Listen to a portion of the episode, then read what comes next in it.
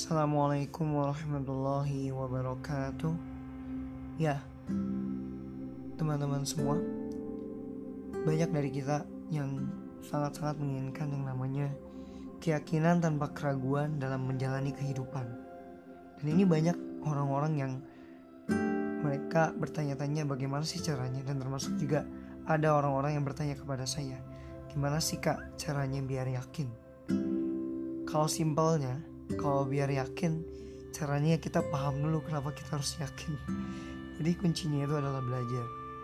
Tapi kalau misalkan belajar cuma sekedar belajar kita belum tahu tujuannya bagaimana bisa? Bagaimana bisa kita menjadi orang yang bermanfaat gitu? Bagaimana bisa kita menjadi orang yang yakin sebenarnya yakin yang dari pertama awalnya ainun yakin sampai ke hakul yakin. Itu perlu proses gitu. Dan dimulai, semua itu dimulai dari pemahaman. Menurut saya tadi ainul yakin itu adalah kita menjadi saksi atas keyakinan kita dan hakul yakin itu adalah ketika keyakinan itu adalah benar-benar yakin tanpa keraguan sedikit pun. Itu ada caranya. Caranya simpel simpel banget caranya. Pertama kita pelajari dulu nih belajar ya pelajari dulu kedua udah gitu kita pahami bagaimana sih gambarannya kalau misalkan ini ada dalam kehidupan kita gitu. Terus ketiga kita niatkan untuk diamalkan dalam kehidupan kita. Yang keempat kita coba lakukan. Bismillah aja lakuin dulu. Atau bersama orang-orang yang pernah melakukan amalan itu. Iya. Lalu yang kelima kita jadi saksi atas keyakinan itu dan keenam kita jadi orang yang yakin tanpa keraguan sedikit pun. Dan di sini saya akan sharing terkait pengalaman saya. Waktu dulu pernah dia, diajarin tentang ilmu kun fayakun. Yang saat itu saya nggak begitu percaya dengan ilmu ini. Karena saya belum pernah ngalamin. Namun setelah saya punya pengalaman yang tak terkira akhirnya saya bisa. Nah itu nanti sesi berikutnya Lalu setelah kita ngebahas itu tentang cerita itu, ternyata Allah udah sediakan segala macam polanya, berbagai macam polanya ke dalam kehidupan kita. Dan ini ada di Al-Quran dan di hadis dan ada di hadis juga. Dan yang perlu dicatat adalah ini polanya selalu berulang. Bahkan Allah itu menggambarkannya itu bagaikan pohon gitu. Bagaikan pohon dari perakaranya hingga muncul buah-buahnya yang berbagai macam rasanya dan juga berbagai macam fungsinya. Ada buah juga, ada juga uh, yang tipenya bukan buah ya, tapi kayak organ target, organ target lainnya yang itu tuh bermanfaat untuk manusia gitu. Seperti karet, hasil sadapannya dan juga lain-lainnya lagi. Itu dia. Yang kita bahas adalah tentang bagaimana yakin itu dan bagaimana pola yang Allah kasih untuk kita Lalu emang tujuannya apa dan kenapa ada di channel ini? Tujuannya adalah bagaimana nanti ini bakal kita bawa dalam kehidupan kita, dalam diri kita, hingga kita mampu memetakan bahwasannya nanti loh ketika kita mau mengingat tentang Palestina, sebelum sesuatu yang sangat besar itu, kita perlu memetakan dulu tentang diri kita gitu. Itu dia yang terpenting.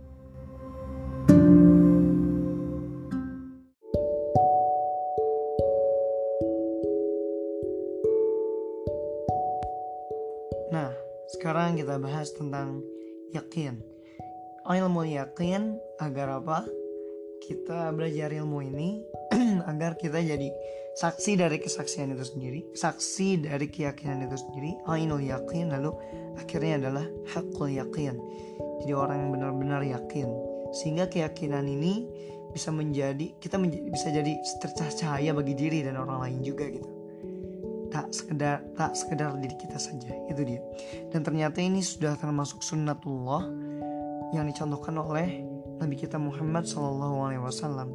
Dan ini juga udah sudah difirmankan oleh Allah Subhanahu Taala di surat Al-Fat ayat ke 9 ayat ke 8 sampai 9 A'udzu billahi minasyaitonir rajim Inna arsalnaka syahidan ومبشرا ونذيرا dan di situ dibilangin uh, difirmankan bahwasanya semuanya kami mengutusmu Nabi Muhammad SAW untuk menjadi saksi dan memberi kabar gembira juga pemberi peringatan. Jadi kalau dalam Al-Quran tuh ada yang namanya hukum urutan. Sesuatu yang berurut itu ini ada kaidahnya. Jadi syahidan dulu, baru pemberi syahidan sebagai saksi dulu baru jadi pemberi pemberi kabar gembira baru pemberi peringatan jadi harus menjadi saksi dulu untuk menjadi saksi ini perlu ilmu gitu terus itu tujuannya untuk apa sih gitu kan Rasulullah dibilangin seperti itu di ayat berikutnya dibilangin kalau لتؤمنوا بالله ورسوله وتعزروه وتوقروه وتسبحوه بكرة وأصيلا Nah di ayat berikutnya disebutkan bahwasanya agar kamu semua beriman kepada Allah dan Rasulnya menguatkan agamanya membesarkannya dan bertasbih kepadanya pagi dan petang gitu. jadi itu semua itu tujuannya menjadi saksi memberi kabar gembira juga pemberi peringatan itu tujuannya itu untuk kita atau head gitu. Untuk kita cuma menyembah Allah SWT hanya memberikan porsi dalam kehidupan kita tuh bahwasannya Allah lah yang paling besar dan Allah lah yang maha pemberi penolong pertolongan kepada kita gitu. Dan kita nggak menganggap kita karena kita tuh muslim gitu. Manusia yang merdeka merdeka dari penjajahan siapa pun penjajahan manusia. Maksud saya merdeka di sini adalah merdeka dari kekangan dari kezoliman dari ancaman-ancaman selain Allah SWT selain Allah Iya, karena kita bukan ciptaan manusia gitu. Kita bukan ciptaan selain Allah Rabb kita. Maka kita merdeka. Maka kita yang seharusnya kita takuti, yang seharusnya kita sembah, yang seharusnya kita besar-besarkan itu adalah Allah. Nah itu tujuannya tuh Nabi itu simpel di dunia ini. Sesimpel itu. Agar kita yang tadinya takut selain kepada Allah, menyembah selain kepada Allah, menjadi hanya menyembah kepada Allah SWT hanya membesarkannya, hanya takut kepadanya, dan yakin akan, akan segala pertolongannya, karena Allah lah yang telah menciptakan kita. Ya itu dia. Dan sebelum itu semua, ada lagi cerita nih, teman-teman. Ceritanya itu adalah ketika saya dulu ada di pondok pesantren gitu. Ketika saya dulu di pondok pesantren, tepatnya ya setengah tahun sampai setahun yang lalu ya dulu. Soalnya saya belajar ilmu ini. Kalau diambil hikmah tadi untuk men untuk menjadi saksi bagi keyakinan itu udah Allah firmankan dan Allah perintahkan kepada Nabi Muhammad SAW apalagi kita gitu. Nah itu dulu yang pernah saya alamin dan saya coba tanamkan dalam diri saya bahwasanya yakin itu perlu ya. Dulu ceritanya saat saya berada di pondok pesantren untuk menyelesaikan hafalan Quran saya di sana saya diajarkan oleh ustadz saya tentang ilmu kun fayakun dan juga mujizat al ikhlas nah di sana saya diajarkan bahwasanya kehidupan kita tuh simpel. Kalau kita udah dekat sama Allah SWT dan kalau Allah itu dari ridho sama kita. Dan kalau orang-orang harus mengikuti harus melaksanakan beribu-ribu langkah untuk sukses atau untuk menjadi sesuatu atau menggapai sesuatu tapi ketika kita dekat sama Allah Allah bisa jadikan itu hanya sekejap mata. Dan itu semua tanpa terkira. Seperti kisah Maryam dan juga Isa dalam surat At-Tahrim At-Tahrim ayat terakhir kisah Nabi Nabi Isa putra Maryam dan juga Siti Maryam itu adalah ketika Siti Maryam ternyata beliau ini adalah wanita yang sangat menjaga ifahnya, kesuciannya dan juga menjaga izahnya, kehormatannya. Gak pernah tuh namanya celmat-celmet lihat cowok nyuit-nyuitin atau segala macam lah ya atau ngetiktokin gak pernah tuh yang namanya Maryam seperti itu. Dan gak pernah dekat banget sama nah, namanya cowok. Tapi seketika itu pada zaman dahulu itu zaman sebelum masehi itu Nabi sebelum terlahirnya Nabi Isa Maryam ini dia dikabarkan sama malaikat bahwasanya dia akan mengandung. Mengandung siapa? Mengandung Nabi Isa. Padahal dia nggak pernah sedikit pun bersentuhan sama laki-laki bahkan berani untuk selamat-selamat gitu kan. Maksud saya selamat-selamat itu ya tidak godul basar tidak menjaga pandangan gitu kan. Tidak uh, maksud saya kayak ya nggak kepoin cowok gitu nggak kepoin ikhwannya kayak gitulah ya. Nah Ma Maryam ini nggak seperti itu bukan cewek gampangan lah ya. Nah tapi anehnya ternyata Maryam bisa hamil tanpa suami. Dan juga bisa melahirkan dengan mudah melahirkan dengan mudah tanpa bantuan siapa pun di bawah pohon kurma. Ini sebuah kisah yang gak pernah ada di, di dunia ini lagi. Mungkin kecuali beliau gitu kan. Ada pertanyaan besar ini kan gini ini hubungannya kuat dengan yang namanya uh, kejadian yang tak terkira, nggak logis, gitu kan.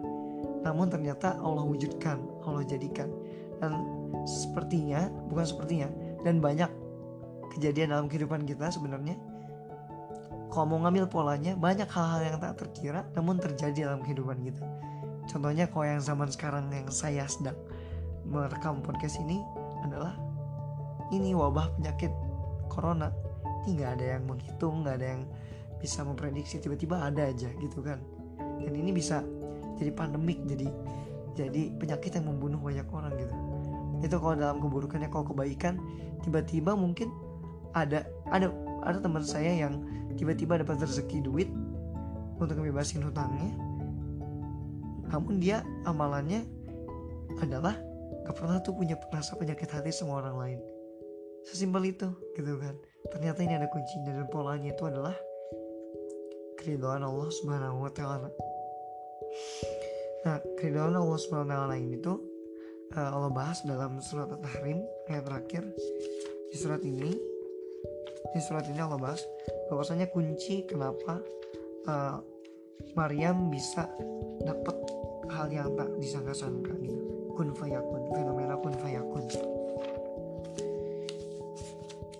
Nah, di surat At-Tahrim ini sebutannya artinya yang ayat 12 ketik dan Maryam putri Imron yang memelihara kehormatannya maka kami tiupkan ke dalam rahimnya sebagian dari roh ciptaan kami. Dan dia membenarkan karena apa? Karena dia bisa membenarkan ayat-ayat kami.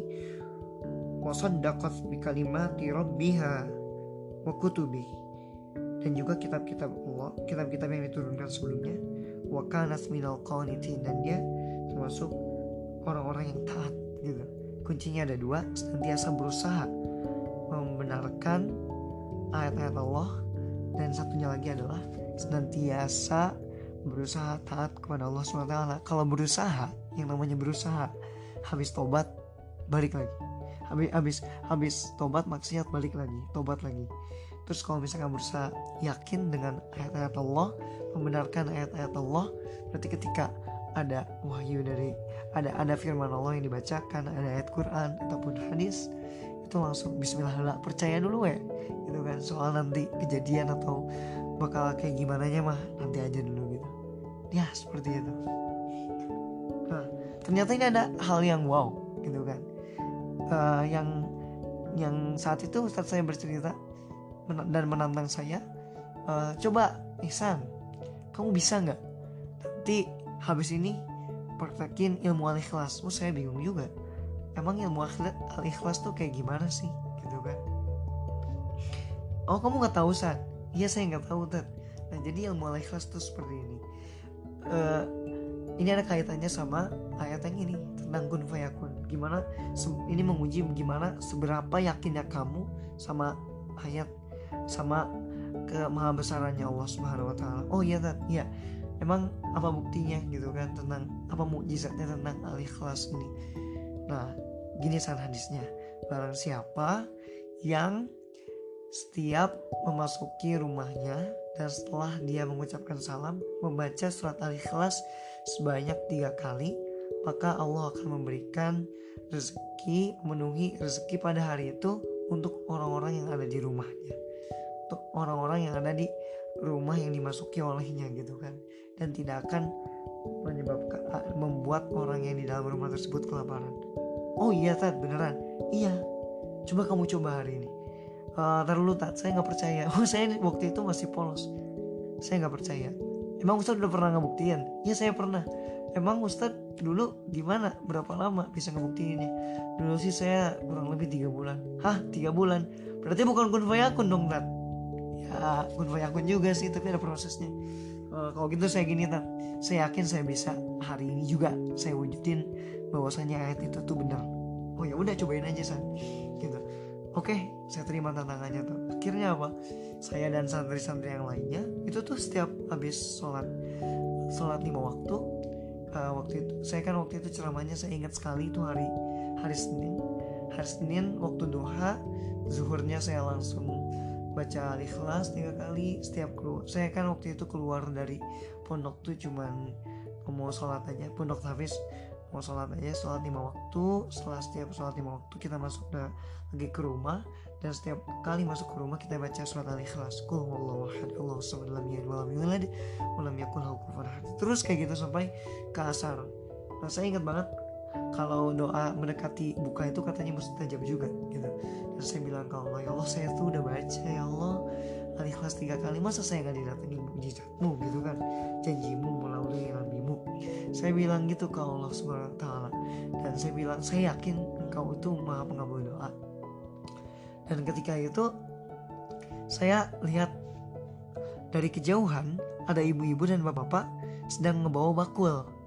Nah saya saya melihat tandanya wah ini kayaknya nih yang bakal ngebawa tanda dari Allah Subhanahu taala nih. nah, uh, bismillah semoga yakin bismillahirrahmanirrahim.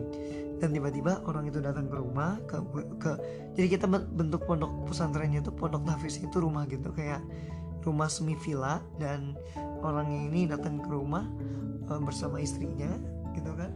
Di sana ngobrol-ngobrol tentang pondok tahfiz dan sambil bawa bakul tadi dan ternyata saat maghrib ketika tamu ini udah pergi saya tanya tadi tamu ngapain itu lagi curhat aja gitu. Saya nanya itu ke uh, ke penjaga asrama. Oh gitu. Uh, tadi dia beliau bawa apa? Ini ada ini. Ada bubur kacang hijau katanya sebakul. Wah iya. Saya ingat sekali hari itu adalah kalau saya kalau buka puasa makanan yang paling saya suka itu adalah bubur kacang hijau. Wah saya itu pas ngeliat dari situ langsung wah sodakta ya Rob. Beneran eh bukan bohong. Gimana beneran kalau misalkan janjimu melalui rasulmu itu benar gitu. Kalau saya nggak nyampe situ saya ketagihan. Akhirnya pas maghrib habis buka saya baca lagi tuh. Doa eh, baca lagi al-ikhlas setelah salam masuk ke rumah. Terus saya habis isya juga baca lagi sambil saya berdoa ya Allah hadiah apa lagi kah yang akan engkau berikan kepada kami? Gitu kan. Secara kun fayakun saya yakin. Dan saya mencoba taat dan saya tobat gitu kan. Nah ketika itu saya sedang menunggu di depan pintu. Kira-kira apa nih yang akan Allah kasih? Ternyata uh, ustadz saya uh, itu punya keluarga dan keluarganya ini sedang ingin ke tempat pondok tahfiz kami gitu kan. Mengunjungi pondok tahfiz kami. Tanpa disangka Ustaz uh, keluarganya ini malam itu juga ingin ingin ke pondok tafis kami dan itu dikabarkan melalui istrinya. Dan istrinya langsung bilang kepada kami eh ayo siap-siap anak-anak ini kita mau kedatangan mau kedatangan keluarga Ustad. Siap-siap nanti barangkali biasanya kalau kedatangan keluarga Ustad uh, nanti bakal dikasih uang sama makanan. Oh iya emang gitu? Ya benar nah, terus saya mau terkagum-kagum aja gitu kan sambil ngobrol segala macam. Tanpa disangka-sangka 30 menit kemudian keluarga Ustadz ini datang ke rumah. Wah saya kaget di situ ya. Kejadian. Dan di situ saya masya Allah uh, beneran. Di sana keluarga Ustadz ini bawa makanan banyak banget. Bawa rendang terus bawa lain-lain dan ada juga martabak. Itu pokoknya makanan kesukaan saya lah terutama juga sambalnya dan ikan asinnya. Wah semua itu makanan kesukaan saya. Dan saya sana di, cuma bisa bohong aja sodak ya Rob sodak ini bukan bohong bukan apalagi ketika tahu pas di akhir pertemuan dengan keluarga Ustadz ini kita dikasih uang. Uangnya ini ya bagi kami yang santri yang ada di pondok Hafiz nih. Ya begitu berharga lah ya. Dan di, di situ saya sepanjang malam ya Allah semudah inikah engkau mengabulkan doa kami gitu kan? Padahal kami ini baru aja tobat tadi baru aja meyakini baru aja kami itu belajar ilmu yakin belajar yang namanya ilmu kun fayakun dan belajar tentang mujizat surat al-ikhlas. Ya Allah semoga engkau istiqomahkan kami ya Allah.